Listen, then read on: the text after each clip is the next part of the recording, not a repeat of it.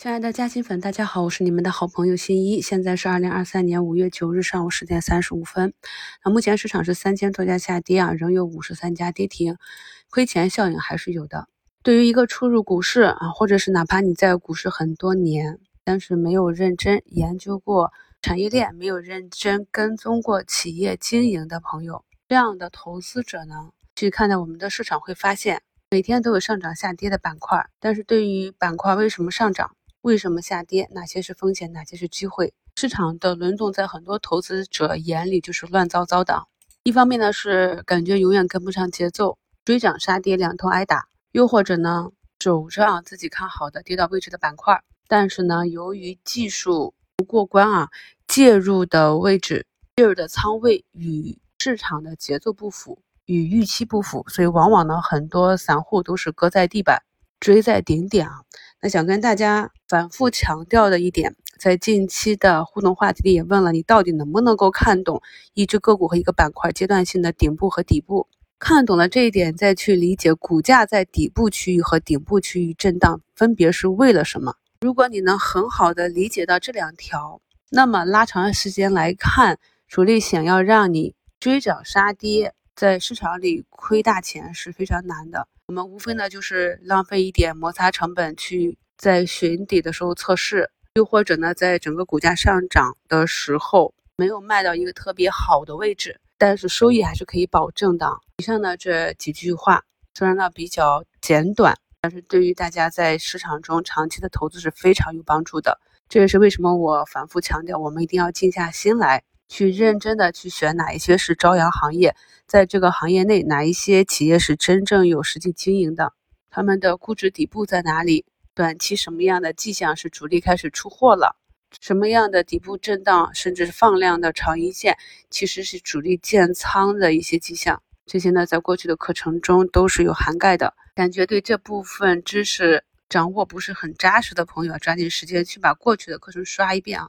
你静下心来去复盘你看好的板块个股，去看看它过去的走势，有多少是在放量大涨之后突然就开始调整？有哪一些呢？是在底部挖坑之后，直接呢就启动了一波主升浪行情？根据你关注的个股它过去的走势，根据它的股性，要不断的去跟踪、观察、复盘，非常熟悉一只个股之后，把它当做一个人来看待，熟悉了这个人的脾气、秉性。你才能够在股价低迷的时候还愿意去关注它，还有耐心按照技术去布局并持有，在股价上涨的时候能够拿得住，在股价运行到一个短期高位开始巨震的时候，产生了这种短期套利的机会，能够冷静的去利用这些机会做套利，又或者呢，能够冷静的看到这种下跌过程中的反抽，知道呢哪一些是诱惑，哪一些是恐吓，把握住底部的机会，同时呢，在股价。走弱的时候，能够根据自己的预期，及时的做一个出局。早篇跟大家讲了如何按照我们在心理课程中讲的版面设置啊，多划分出一个板块来观察你关注的近期曾经成为上涨排名居前板块的这些有热度的板块板指，然后再根据他们的走势去判断资金流向。比如今天这个证券保险都已经沿着三均走出了六连阳，又创出一个短期的高点。ChatGPT 啊，这个。概念板块指数，呃，在四月份的股评里给大家画过这个震荡图。伴随着五一假前的调整，指数呢也是跌破了下轨啊。那目前也是五连阳，慢慢的在进行一个修复。半导体设备这里呢，经过了半个多月的调整，目前呢指数是收出两个小十字，还要看尾盘的情况。军工板块指数呢，也是慢慢的走一个爬坑的行情。这个是无论你布局的是已经走出趋势。或者短期上涨挑战新高的个股，还是去逐步布局底部止跌企稳的超跌个股，都是可以根据他们的板块指数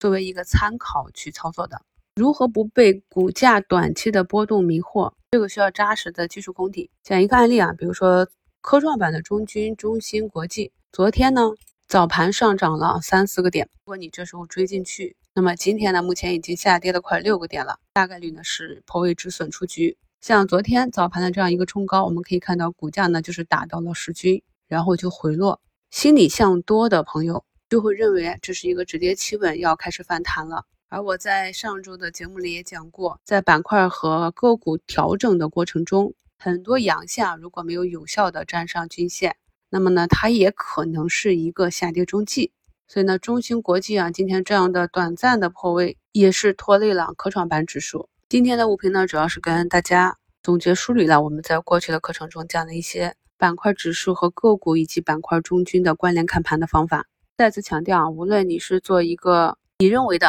底部布局，或者是一个顶部出局，都是要有计划、有耐心，并且呢，按照计划去执行。目前呢，滴滴当日资金动向流入榜可以看到呢，还是一个中特估补涨的行情。核心呢，在早盘里讲过了，就是高股息加低估值。目前资金流向排名居前的中信证券、东方财富、光大证券涨停了，华泰证券。中国银河、信达证券也是与刚刚我们讲的这个证券保险板块指数相匹配，中金啊、平安都是在补涨。我们在二零二一年的课程里讲过，看月线寻找周期规律的京东方，也是经过一波调整之后啊，一个阳线站上了十均。今今天的军工也是有异动，中航沈飞昨天一个大阳线，今天是有一个向上跳空的缺口。我们可以看到板块内的个股大多是与板块指数共振，创新药的指数呢，近期是三连阴。还在测试前低，所以这里呢，医疗器械、迈瑞医疗昨天一个大阴线，今天呢修复了一半的程度，通测呢是一个红盘，其余的创新药呢还在走一个震荡寻底的过程。板块指数的上涨和下跌呢，就是我们平常讲的个股和板块的贝塔行情。正贝塔值呢，就是整个板指向多，而板指在调整和下跌的过程中呢，就是负贝塔。在负贝塔行情里面，你去寻找个股的阿尔法行情，相对来讲胜率就会更低。难度也会更大。今天教育板块也是下跌的，尽管这两天教育板块大涨，但是在昨天早评的声音简介中也是补充了，通用人工智能呢其实是利空教育的，因为学生呢可以自学了，在美股那边已经体现了。所以呢，在一些可能没有硬逻辑、硬业绩支撑的行情中呢，我们就看图做跟随即可。今天午评虽然只有短短的几分钟，但是总结到。我们过去课程中涵盖的知识点是比较多的，辛苦好朋友们多多理解。感谢收听，我是你们的好朋友新一。